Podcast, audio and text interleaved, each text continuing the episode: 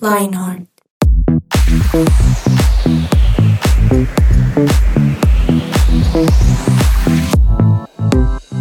Hola, a todos nuestros fieles oyentes, amigos, podcasteros que son fans de nuestro programa Lionheart 180 grados.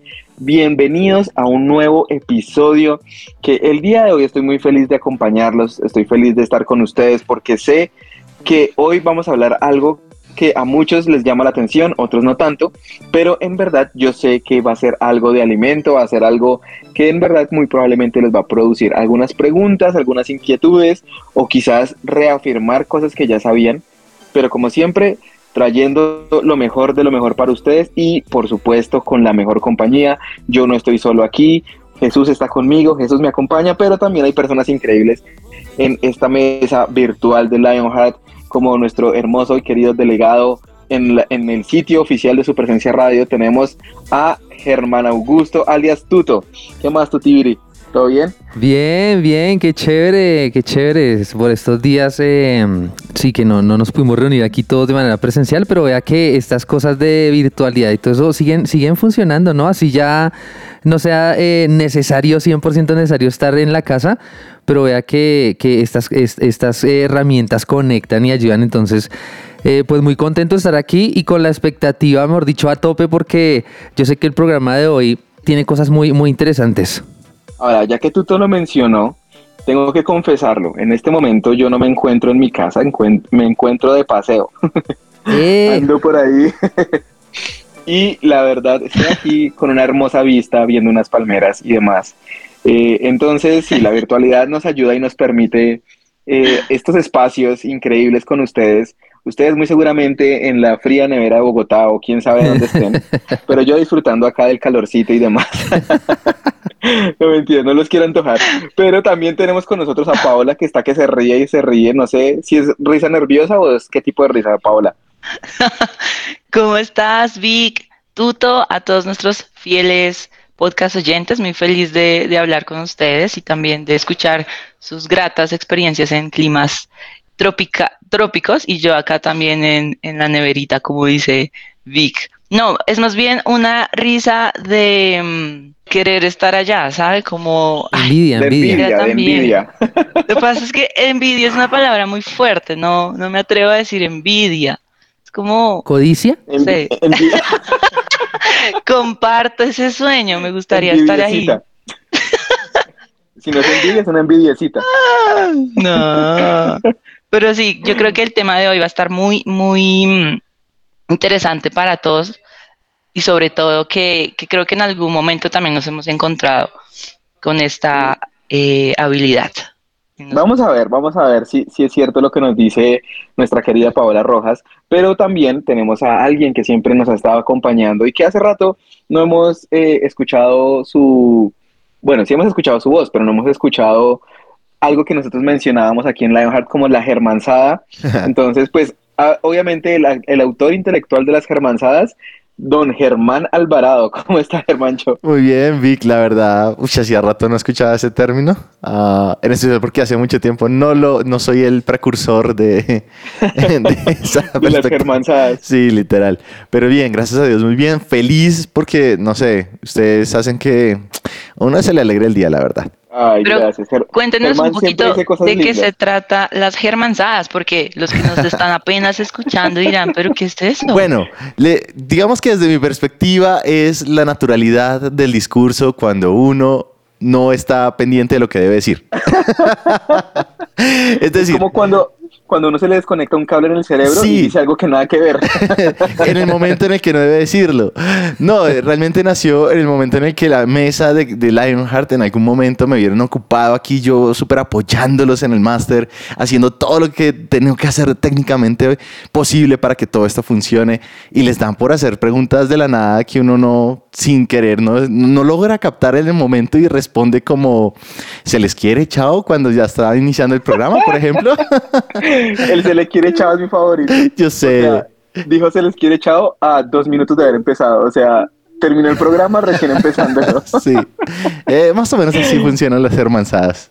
Pero bueno, si a ustedes les gusta escuchar y estar enterados de todo lo que pasa, los invito a que por favor sigan los podcasts de Lionheart a través de las diferentes plataformas, siendo Spotify, Apple Music, Amazon Music, eh, en Claro también, o en Tuning, ustedes pueden ahí sintonizar su presencia radio y de verdad estar enterados de todo lo que ocurre dentro de este increíble programa. Y ahora que Germán lo mencionó, dijo algo que de verdad sí tengo que resaltar y es que Germancho siempre ha dado la milla extra, siempre ha estado ahí dispuesto a ayudarnos, a dar lo mejor, a que el programa salga perfecto y a que todo esté regio.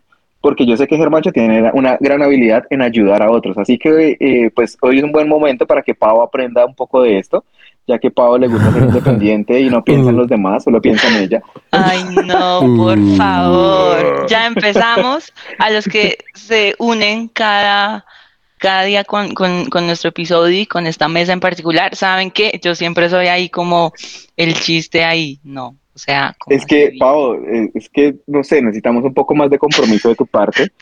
Eh, aquí, tú, tú y yo siempre, No. siempre nos esforzamos por dar lo mejor a nuestros oyentes.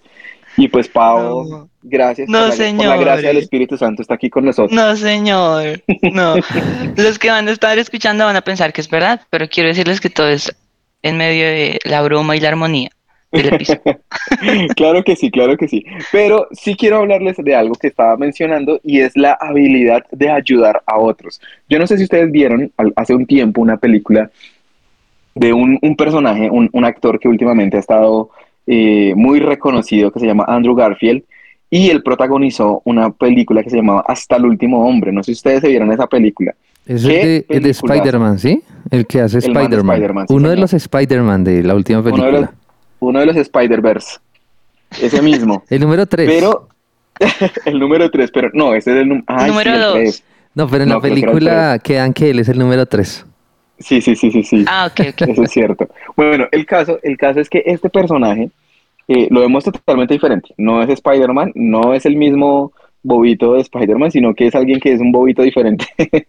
no mentiras, es alguien con un corazón muy, muy noble.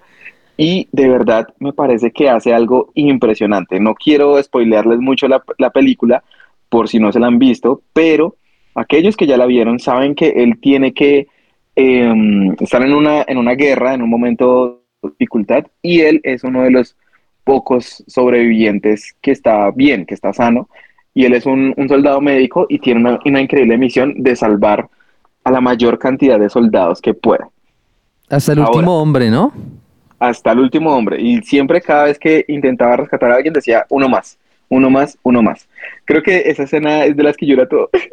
no voy a llorar, no voy a llorar, no voy a llorar, porque creo que es un ejemplo de ayuda impresionante. Ahora, Paola, ya que tú niegas que tú tienes un corazón independiente, Ay, no. que no quiere ayudar, y ya que tú nos estás demostrando que de verdad te gusta ayudar, ¿tú qué habrías hecho en el caso de él? O sea, si tú estuvieras en la misma situación, en un lugar en el cual eh, muy probablemente tu vida está en juego, ¿qué haces? ¿Te salvas a ti o ayudas a otros? Es impresionante esa pregunta, porque creo que más de uno se preguntó lo mismo cuando estaba viendo esa escena.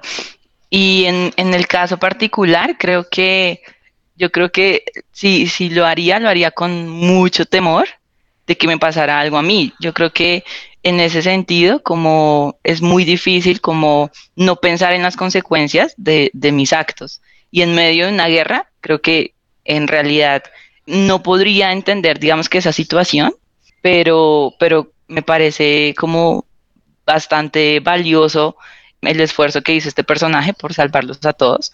Y en mi caso creo que eh, si me pongo a pensar en otras situaciones en las que he estado, creo que me costaría, me costaría mucho quizás hacerlo para, mm, para personas ajenas tal vez a mi familia o personas que conozco mucho, que tengo una, una relación más estrecha, ¿no? Mm, entonces, creo que es una pregunta difícil, difícil, me la pusiste difícil, Vic, pero creo que, mm, que si lo pongo a pensar en, en otras esferas, tal vez de mi vida, tal vez lo he hecho, solo que en esa situación tan extrema, creo que lo pensaría un poquito más. No sé, Tuto, ¿tú qué, qué pensarías ahí? Sí, es complejo, es complejo porque si no se pone en ese contexto de guerra, hablemos de algo muy actual, ¿no? Este tema de Rusia-Ucrania. Hay gente que se va por allá a meter, a ayudar, ¿cierto? Porque ese es su, no sé, es como su habilidad pero complejo. O sea, si, si me preguntan, ¿usted se iría ya a ayudar? Yo, siendo muy sincero, diría que no en este momento. ¿Cierto? Diría que no, porque yo tengo aquí a mi familia, tengo mis cosas, tengo, o sea, como que yo estoy bien, ¿sí? Entonces, ¿para qué voy allá? Yo digo, ¿para qué voy allá? a ganarme problemas.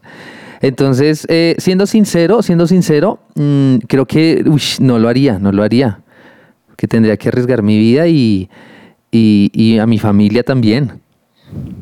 Es que, es que en verdad, o sea, bueno, no, ya por, por, en defensa de Pavo, tiene mucha razón en algo y es que, digamos que uno ayuda en situaciones más relajadas, o sea, si uno tiene algo más tranquilo o si no está mi vida en juego, creo que es más fácil ayudar. Pero cuando literalmente mi vida puede depender o puedo perder la vida ayudando a otro, uy, eso ya es otro nivel, o sea, eso ya es, ya es otra cosa. Y, creo que el corazón sí, sí, veo mucho ahí. O sea, si yo verdaderamente amo a esa persona, si es alguien que vale la pena rescatar, o sea, porque si es alguien que yo no conozco, pues la verdad es que yo sí lo pienso dos veces. Yo digo, pues no lo conozco, yo no sé si vale la pena salvarle la vida. Eso puede sonar muy feo, pero, pero yo creo que ninguno ha estado sometido a una situación tan delicada como para llegar a pensar eso. Pero hay personas, así como el personaje en, en la película, que de verdad valoran más la vida de otras personas que, la, que la propia, que sobre la suya. No sé si ustedes han escuchado alguna vez ese dicho que dice, hoy por mí, mañana por ti. Como es la forma conchuda de pedir ayuda, de, de decirle a alguien como, ay, venga, todo bien, hágame, hágame el cruce, hágame el favor. Como hoy por mí, mañana por ti. Pero este programa el día de hoy se llama Hoy por ti, mañana por ti. ¿Por qué? Porque hay personas que tienen esa habilidad de siempre poner a los otros por encima de sí mismos. Y hay algo que es característico para lograr esto y verdaderamente es una, una característica, una cualidad de algunas personas que se llama la empatía. Ser empático con alguien, eh, tener la habilidad o la capacidad de ponerse en los zapatos de otra persona y entender qué es lo que tienen, cómo están, cómo está su corazón, cómo les... Y de verdad, no solamente entender cómo están, sino verdaderamente estar en su situación y sentir las cosas. O sea, creo que a veces uno usa la palabra muy coloquialmente o por justificar actos o formas de ser, pero creo que la empatía va mucho más allá. Por eso creo que en este momento es bueno escuchar a la voz experta de nuestra mesa en Lionheart, que nos va a hablar un poquito acerca de esta cualidad que se llama la empatía. Materia gris. Hola oyentes de Lionheart, los saluda Kat Hernández, soy psicóloga y en esta sección de materia gris hoy quiero hablar un poco acerca de la empatía. Mucho decimos de ponernos en los zapatos de los otros, pero sabemos que no es algo tan sencillo. Desde la psicología hoy hablamos que la empatía está compuesta por dos partes importantes, una es la empatía afectiva y la otra es la empatía cognitiva. La primera, la afectiva o emocional, hace referencia a la capacidad que tenemos los seres humanos de sentir lo que está sintiendo la otra persona de identificar esa emoción que nos expresa a través de su lenguaje verbal y no verbal y poder reflejarlo en nosotros mismos. Y por otro lado está la empatía cognitiva, que hace más referencia a un componente racional para comprender el problema o la situación desde el punto de vista del otro. Algunos se pueden sentir más identificados con la empatía cognitiva, es decir, entiendo lo que me está diciendo, entiendo que puede ser difícil para esta persona, pero no logro sentir ese malestar del que me habla. Y otras personas se pueden sentir más identificadas con la empatía afectiva, que realmente entre la tristeza, la indignación o el dolor de alguien logran sentirlo en su propia carne. Hay algo interesante y es que se ha estudiado dos diagnósticos en particular que parecen tener ausencia de estabilidad de la empatía y son el autismo y la psicopatía.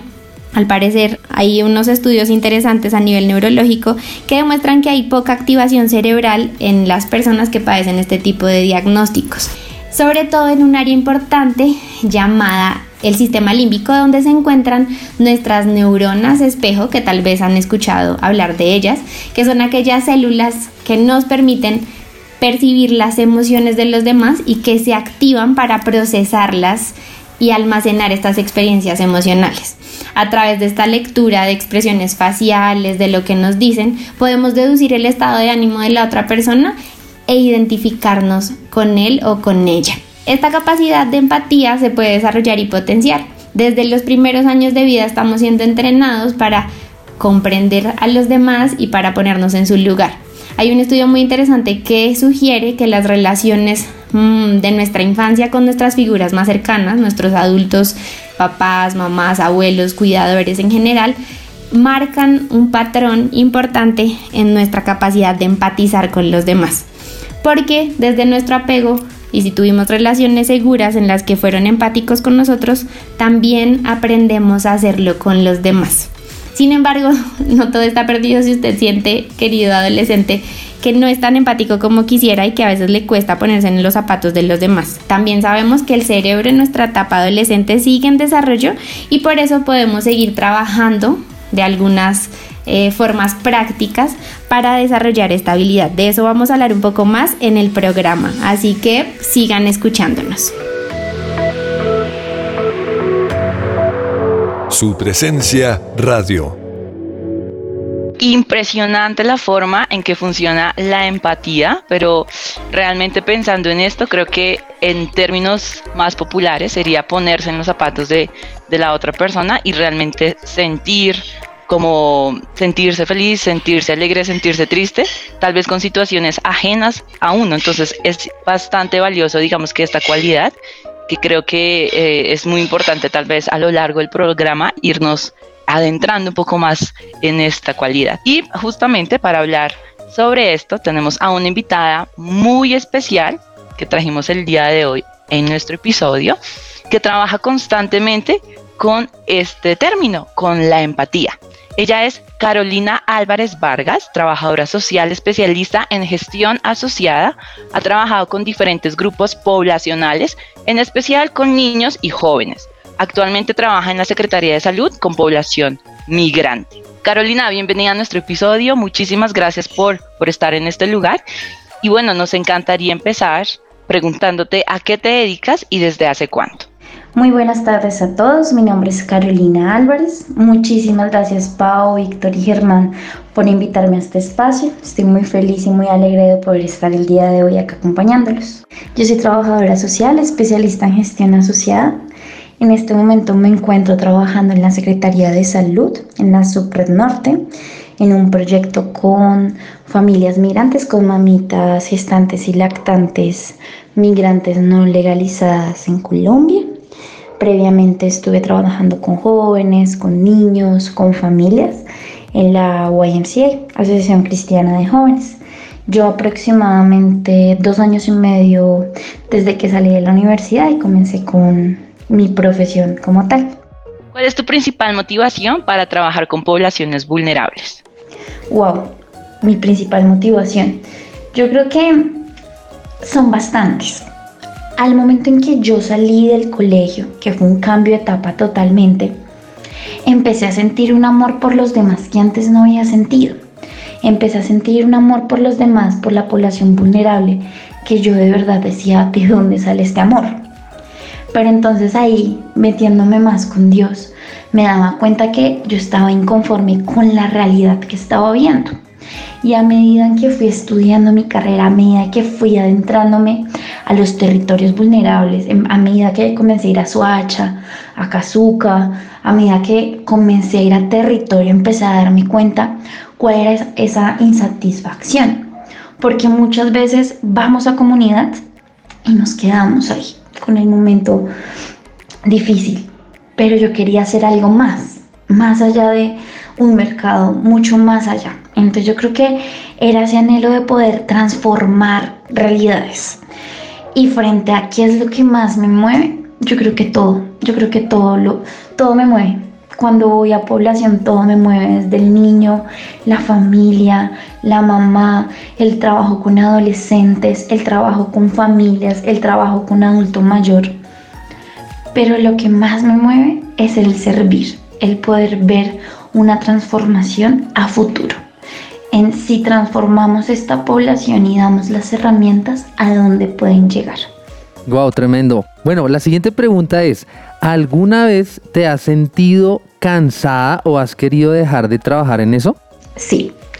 Muchas veces me he sentido cansada y he querido soltar la toalla y decir, ya no más. Pero les explico. Lo que pasa es que cuando uno trabaja con población vulnerable, están acostumbrados a unas dinámicas, a una manera de ser. Entonces, van tantas personas a esta población, tantos proyectos van, tantos grupos van, que no hacen un proceso y cuando tú llegas a hacer un proceso, ya no sienten confianza por los profesionales. Entonces uno tiene que empezar desde cero a buscar a generar esa confianza, a buscar la población y a generar la confianza. Entonces es complicado a veces. Hay veces uno espera que nazca un fruto súper rápido, como cuando uno planta una semillita y uno espera que muy pronto nazca ya el árbol con el fruto, pero no, trabajar con población es todo lo contrario. Trabajar con población es tenerle paciencia, sembrar la semillita, ponerle agüita, esperar, ser constantes pero muchas veces la población tampoco quiere. También a veces la población quiere pronto ya todo y todo lleva un proceso. Por ese lado ha pasado eso. También muchas veces uno siente insatisfacción por la misma dinámica, porque a veces uno necesita respuestas pronto, uno espera todo ya, a uno le exigen desde todo el tema laboral el tener respuestas pronto. Sin embargo, como les digo, todo lleva un proceso, todo lleva un tiempo. Entonces, creo que esa es una de mis insatisfacciones actuales y es aprender a ser paciente en el momento de trabajar con ellos y no querer soltar la toalla porque hay veces uno se frustra, se frustra a veces con la población. Y a mí sí me gustaría saber, ¿siempre te han dado las gracias? ¿Cómo manejas una situación cuando alguien no agradece tu trabajo o tu ayuda? No, no muchas veces a uno le agradece, pero a veces yo los entiendo. ¿Qué pasa? Que muchas veces dentro de los proyectos, dentro de los programas que uno trabaja con población vulnerable, el tiempo de implementación, el tiempo de estar con ellos es muy cortico, a veces de un mes, mes y medio, dos meses. Y esta población ha estado con tantos profesionales que simplemente se siente manoseada que ha trabajado con tantos, pero no se ha logrado nada. Entonces, esas son las personas que muchas veces no agradecen y uno dice, lo entiendo, pero espero que lo que yo trabaje con esta persona, con esta mamá, con este niño, con esta familia, con este joven, tenga un fruto más adelante. Pero cuando el proyecto le permite a uno hacer un proceso, hacer un acompañamiento, el poder trabajar personalmente con la población, sea con cual sea que uno esté trabajando, sea con niños, con jóvenes, con adolescentes, con familias, con adulto mayor, es muy chévere, tanto para el profesional como para la familia, porque uno puede trabajar con ellos de la mano y al final uno ve transformaciones y uno ve cambios. Les doy un ejemplo. Muchas veces uno va a población a entregar un juguete, pero qué diferente es cuando uno va y habla con la mamá y le enseña cómo trabajar con su hijo, cómo no golpearlo, cuando uno le brinda herramientas para transformar sus dinámicas y realmente son transformadas, esas son las familias, esas son las mamás, esos son los niños que dicen muchas gracias porque me brindaste herramientas para cambiar algo, para transformar mi realidad. Entonces, cuando uno siente ese agradecimiento, dice, wow, Gracias Dios. Pero cuando no, uno dice, Dios, toma tú el control. Porque igualmente o personalmente yo ya no espero ese gracias, sino más como de parte de Dios. Si me lo dan, es un plus. Y si no, igualmente, gracias Dios.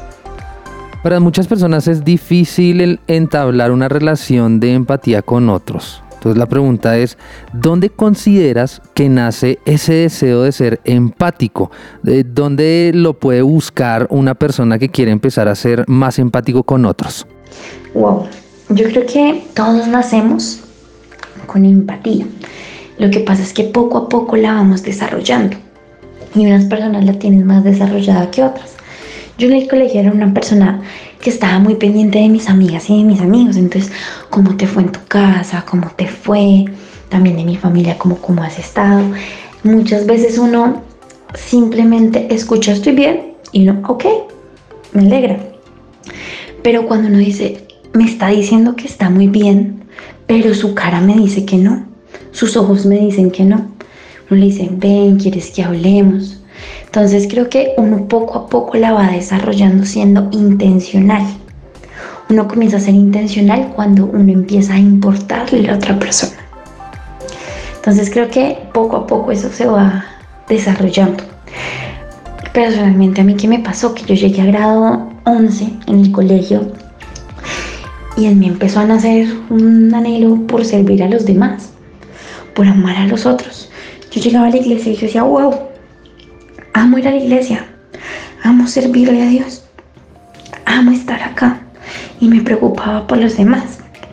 Pero si, digamos, si tú en este momento que me estás escuchando dices, la verdad para mí es difícil ser empático, me es difícil ponerme en el lugar de los demás y quieres comenzar a empezar a ser empático, creo que puedes empezar desde donde estés, en el colegio, cómo estará mi amigo.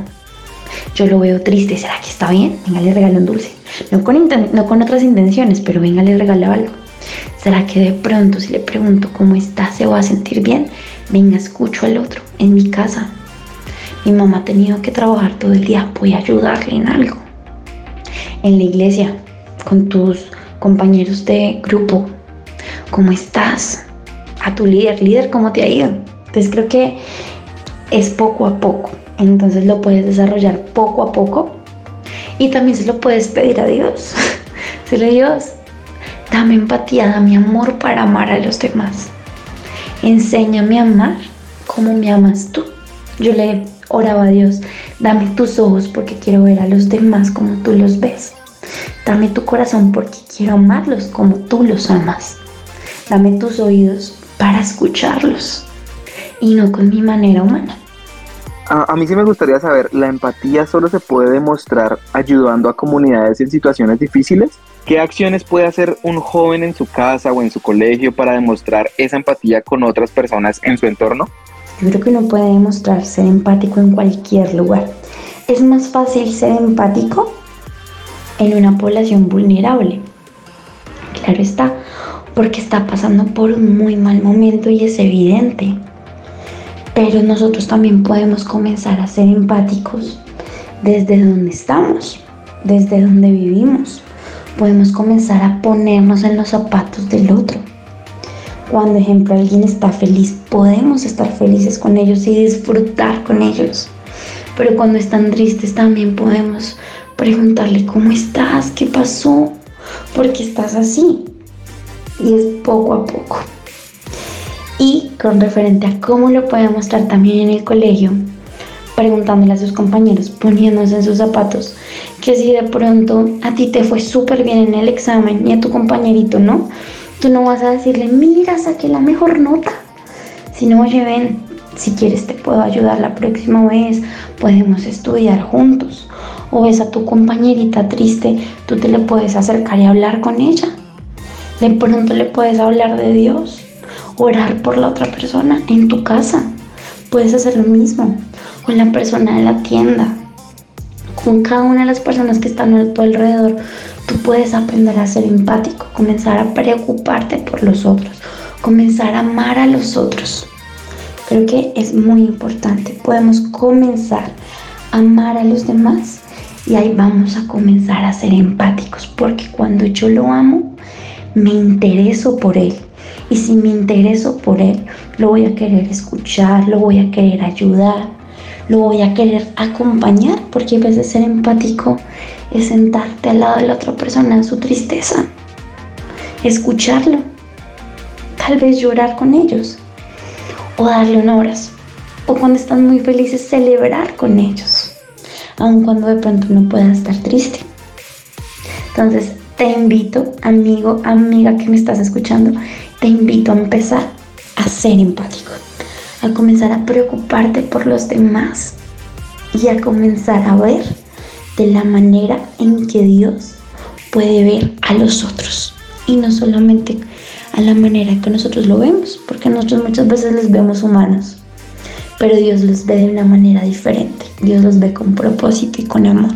Gracias, Carolina. En realidad, muchísimas gracias por contarnos desde tu experiencia y desde tu profesión cómo has experimentado la empatía. Creo que muchos de nosotros entendimos un poco más de lo que ya sabíamos, así que muchísimas gracias por compartirlo en nuestro episodio. Muchísimas gracias Pau, Víctor, Germán por invitarme el día de hoy. Gracias por permitirme contar un poquito sobre mi profesión, sobre lo que hago, sobre lo bonito que es, porque realmente es una profesión muy bonita. Y algo que les quiero decir a todos los oyentes que están en este momento, y es no se cansen, tomen la decisión de amar, de ser empáticos, de ponerse en los zapatos de los demás. Hay veces es difícil empezar, pero cuando tomas la decisión, comenzamos a hacer algo nuevo. si tú dices, me es difícil, de verdad me es difícil, Recuerda que puedes ir a Dios y pedirle que te ayude a servirle a los demás, a amar a los demás, a hacer algo por los otros, porque así es más fácil. Amándolos y de la ayuda de Dios es más fácil ser empático. Entonces los invito a tomar la decisión de ser empáticos, de mirar a los demás y mirar alrededor, porque siempre tenemos personas alrededor a las que les podemos servir lo que Dios tiene para ti. Para ti.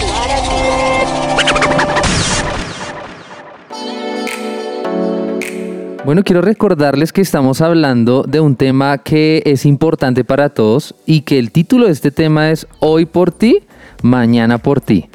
Y Isaías 58:10, que está en la Biblia, dice, alimenten a los hambrientos y ayuden a los que están en apuros entonces su luz resplandecerá desde la oscuridad, y la oscuridad que los rodea será tan radiante como el mediodía. Pero hay otro versículo que está en Mateo 5:16 y dice, de la misma manera, dejen que sus buenas acciones brillen a la vista de todos, para que todos alaben a su Padre Celestial. Y es que el ayudar a otros no es porque estemos inspirados, conmovidos o sintamos muchas ganas, en realidad es porque es en medio de nuestra ayuda que otros pueden conocer el amor de Dios. Por eso es tan importante que ayudemos aun cuando nos sintamos ganas, como que no nos nace ese deseo. Hay personas que necesitan conocer a Dios y la mejor manera es a través de nuestras buenas acciones. Entonces, yo quiero que piensen en esto.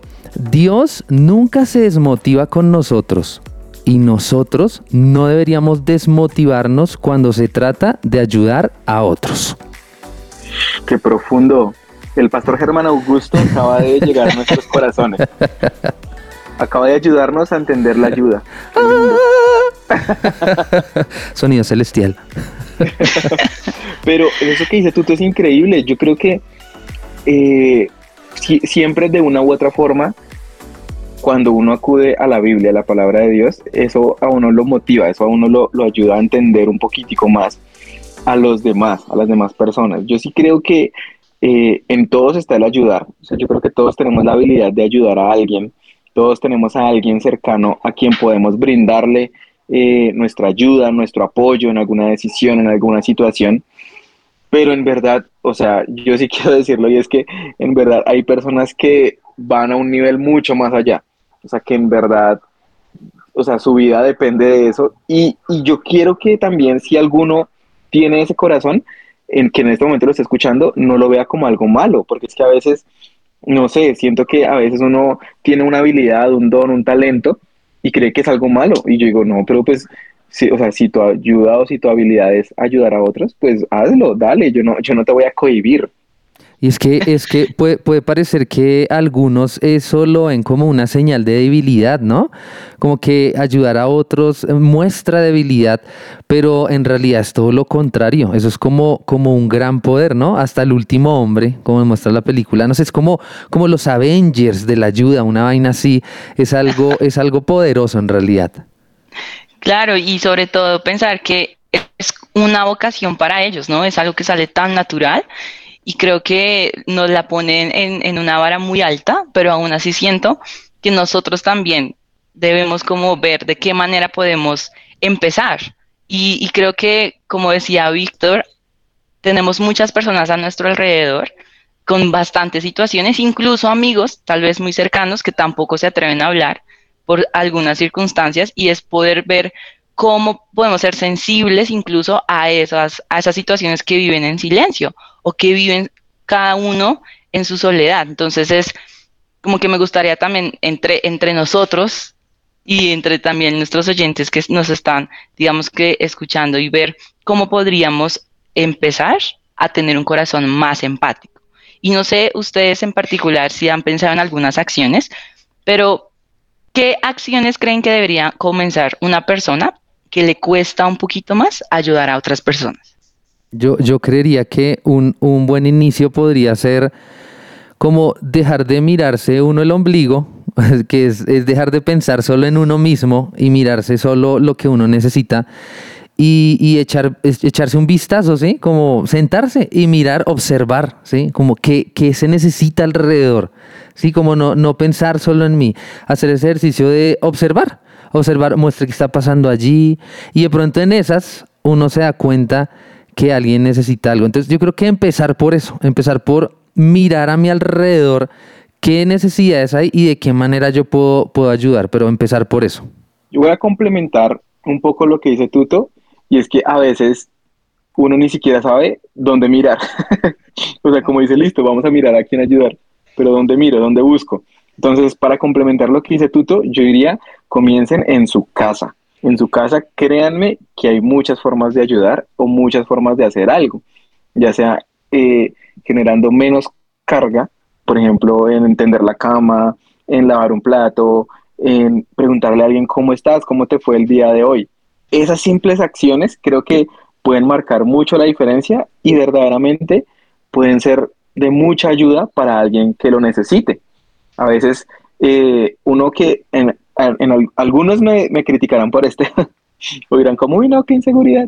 Pero, por ejemplo, cuando a mí en la calle alguien me pregunta por algún lugar o alguna dirección, yo procuro de responderle bien a esa persona, o sea, tratar de decirle, es acá o es allá o es en tal lado. Aquellos que viven en Bogotá sabrán o entenderán que a veces esto puede ser usado como una, un, un, un método de robo, como sí. que le habla a un desconocido y uno, no, no, no, no, no.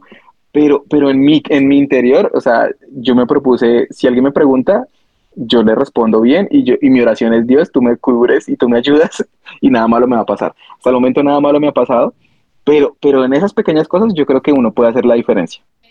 Yo recuerdo hace unos años, hay un, hay un, programa aquí en la televisión colombiana que lleva años, se llama Sábado Felices, y había una sección, alguna vez vi una sección donde separaban dos personas digamos, eh, esas alcantarillas que son esas tapas de los desagües en la calle. Entonces, eh, no sé, quitaban la alcantarilla y separaban estas dos personas y decían, hmm, mire, mire, se paraban a observar, ¿no? Decían, uy, mire, mire, hmm, hmm, ay, esa alcantarilla destapada. Alguien debería decirle a esa señora que se va a caer. Ay, se cayó, mire, nadie le dijo nada. Es que alguien debería hacer algo, alguien debería parar. Y el otro, sí, no, y es que es que esta gente sí. Y ellos estando ahí y narraban todo lo sucedido y nunca hacían nada. Entonces, hacer como ese ejercicio que dice Víctor de, de pararse ahí en la puerta de la cocina de la casa de pronto y hmm, miren esa losa, no, es que nadie lava, no hay ni un pocillo, no hay ni un plato para servir el desayuno, hmm, no, si alguien debería ayudar. Entonces resulta que el que debería ayudar pues es uno que está ahí parado oyendo y hablando, pues hágale, póngase a lavar la losa. Qué gran ejemplo, Tuto, de verdad. Me llama la atención algo y es que a veces no, no entendemos el impacto de nuestras pequeñas acciones. Yo creo que empezar por esas pequeñas acciones puede impactar la vida de otras personas y, y como conociendo un poco algunas de las historias de campañas de solidaridad empezaron también con esos pequeños pasos, ¿no? Con esas pequeñas acciones que impactaron la vida de otras personas. Y un ejemplo de ellos es un grupo de payasos que se dedican a, ir a, algunos campos refugiados de niños del Líbano para darles un show enseñándole valores de derechos humanos y sacando sonrisas. Entonces, eso, eso me parece impresionante porque creo que en el mundo, digamos que hay tantas situaciones y tantas, tantas, no sé, como, como situaciones tan difíciles y sobre todo para la población infantil que tal vez este, este acto de hacerlo sonreír, aun cuando su circunstancia no es la mejor, ya, ya les cambia por un momento, digamos que su día, ¿no? O los hace pensar un poco más allá de la, de, la situación tan difícil que están viviendo. Eh, por ejemplo, sí, dale. Perdóname, perdóname, Pau. No, termina, termina y yo, yo ahorita me meto. no, porque también pensaba en, en otro que, que ocurrió en España, y es que también hay algunos fotógrafos que dan cortes de pelo a personas sin hogar. Yo creo que yo creo que hay muchas formas en las cuales nosotros podemos ayudar y es con lo que nosotros tenemos en las manos. A veces consideramos que lo que tenemos es poco y como es tan poco, decimos, no, pues no voy a hacer la diferencia. Pero, o sea, uno no sabe un corte de pelo como pueden decir a alguien o como unas, unas pequeñas cosas pueden ser de mucha ayuda para algunas personas. Yo sí quiero en este momento honrar a alguien y es que, eh, por ejemplo, mi cuñada, mi cuñada, ella es de las que tiene ese, esa habilidad de ayudar a las personas. Ella literal ve a alguien y de una piensa cuál puede ser su necesidad y cómo puede ayudarla. Y si no sabe cómo ayudar, busca cómo hacerlo. Entonces ahí es donde yo digo, eso es una habilidad muy especial que algunos tienen y en verdad no lo vean como algo malo, véanlo como eso es un regalo que Dios les dio porque verdaderamente hay personas que necesitamos que sean así en el mundo. O sea, si no, si no hubiera personas que están dispuestas a ayudar, creo que no existirían las fundaciones, no existirían esos, esos actos que, dice Pau de, de, hacer algo por otras personas o de dar cortes de pelo gratis. O sea, son cosas que uno dice, pues qué bobada, pero, pero finalmente son, son situaciones que, que pueden ayudar mucho a otros. Entonces yo en este momento a ustedes, queridos amigos de Lionheart, eh, podcasteros, oyentes y fieles acompañantes nuestros, quiero decirles esto y es, ¿será que tú tienes la habilidad de ayudar? Úsala, usa la habilidad eh, verdaderamente, ayuda al necesitado, ayuda al que lo necesita verdaderamente, sé empático con las personas y a los que de pronto no nos gusta tanto, aprendamos un poquito de ellos y démonos cuenta que cada uno de nosotros tiene algo que aportarle a los demás. Cada uno de nosotros tiene algo bueno que hacer por otros. Eh, aparentemente uno lo vea como poca cosa, pero no sabemos eso cómo verdaderamente puede bendecir a otros. Y también el tema de la edad, ¿no? Uno podría decir, no, es que yo soy muy joven aún para poder ayudar y que va muy de la mano con lo que dice Víctor de que tengo en las manos. Entonces, no, yo apenas tengo 11 años, ¿yo qué podría hacer? O tengo 10 años, ¿qué podría hacer? Bueno, ayudarle a lavar la losa a la mamá, recoja la ropa, pero más cosas, por ejemplo... Que le haga un masaje, un masaje a la, eh, mamá o al papá. Es un masajito, ayude, sí, en, en, en, su casa, en su familia o de pronto en el conjunto en el que vive. Organícese un día una campaña con sus amigos de, no, vamos a pintar las paredes, no grafitis únicamente, ¿no? Sino de pronto vamos a pintar la fachada de, no sé, la caseta del celador, vamos a ayudar de alguna manera. O sea, hay muchas, hay muchas formas y en eso nosotros somos muy creativos, ¿sí? Entonces, también podemos ser creativos para esto. Así que aprovechemos nuestras habilidades, todo lo que tenemos, todo lo que podemos hacer y verdaderamente ayudemos a otras personas. Algunos tienen esta increíble habilidad, así que aquellos que la tienen, por favor, ayúdenos a los que no, para que podamos desarrollarla y ser, mejores ciudadanos, mejores personas, mejores seguidores de Jesús y que podamos verdaderamente a través de la ayuda demostrar cuánto nos amamos unos a otros y somos buenos con nuestro prójimo, con las demás personas. Así que esto fue todo por el día de hoy, hoy por ti, mañana por ti, Hoy por ti, Pau, mañana por ti, Pau, tranquila.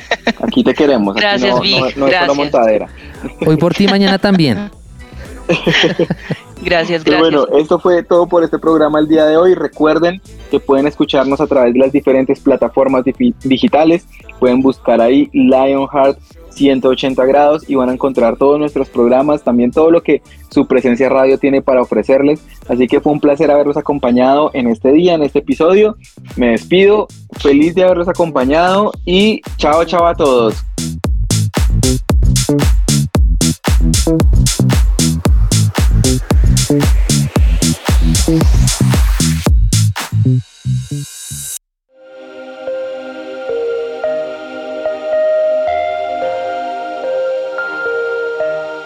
Vemos una generación que unida es un ejército devastador e incansable. Un ejército que lucha sus batallas con ojos cerrados. Vemos una generación que al salir el sol ellos salen con él.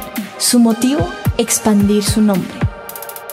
No descansarán hasta que cada corazón viva por Jesús.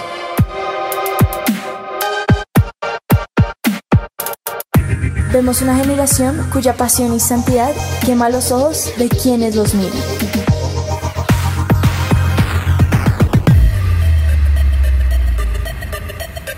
Vemos un ejército que no le teme a la muerte, porque saben que sus vidas están en la mano de Dios. Nuestra meta es ser una generación invisible, donde se pueda reflejar a Dios. Queremos ser el cuerpo de Dios. Brazos que abrazan y levantan, manos que sanan, hombres donde llorar, una sonrisa que inspira y cambia vidas. Vemos una generación cuya única función es ser la tinta que usa un escritor. Somos una generación que no se conforma con la imagen mediocre del mundo. Vemos una generación cuyo corazón sigue al león y un ejército que no le teme a los Dios. Somos Lionheart.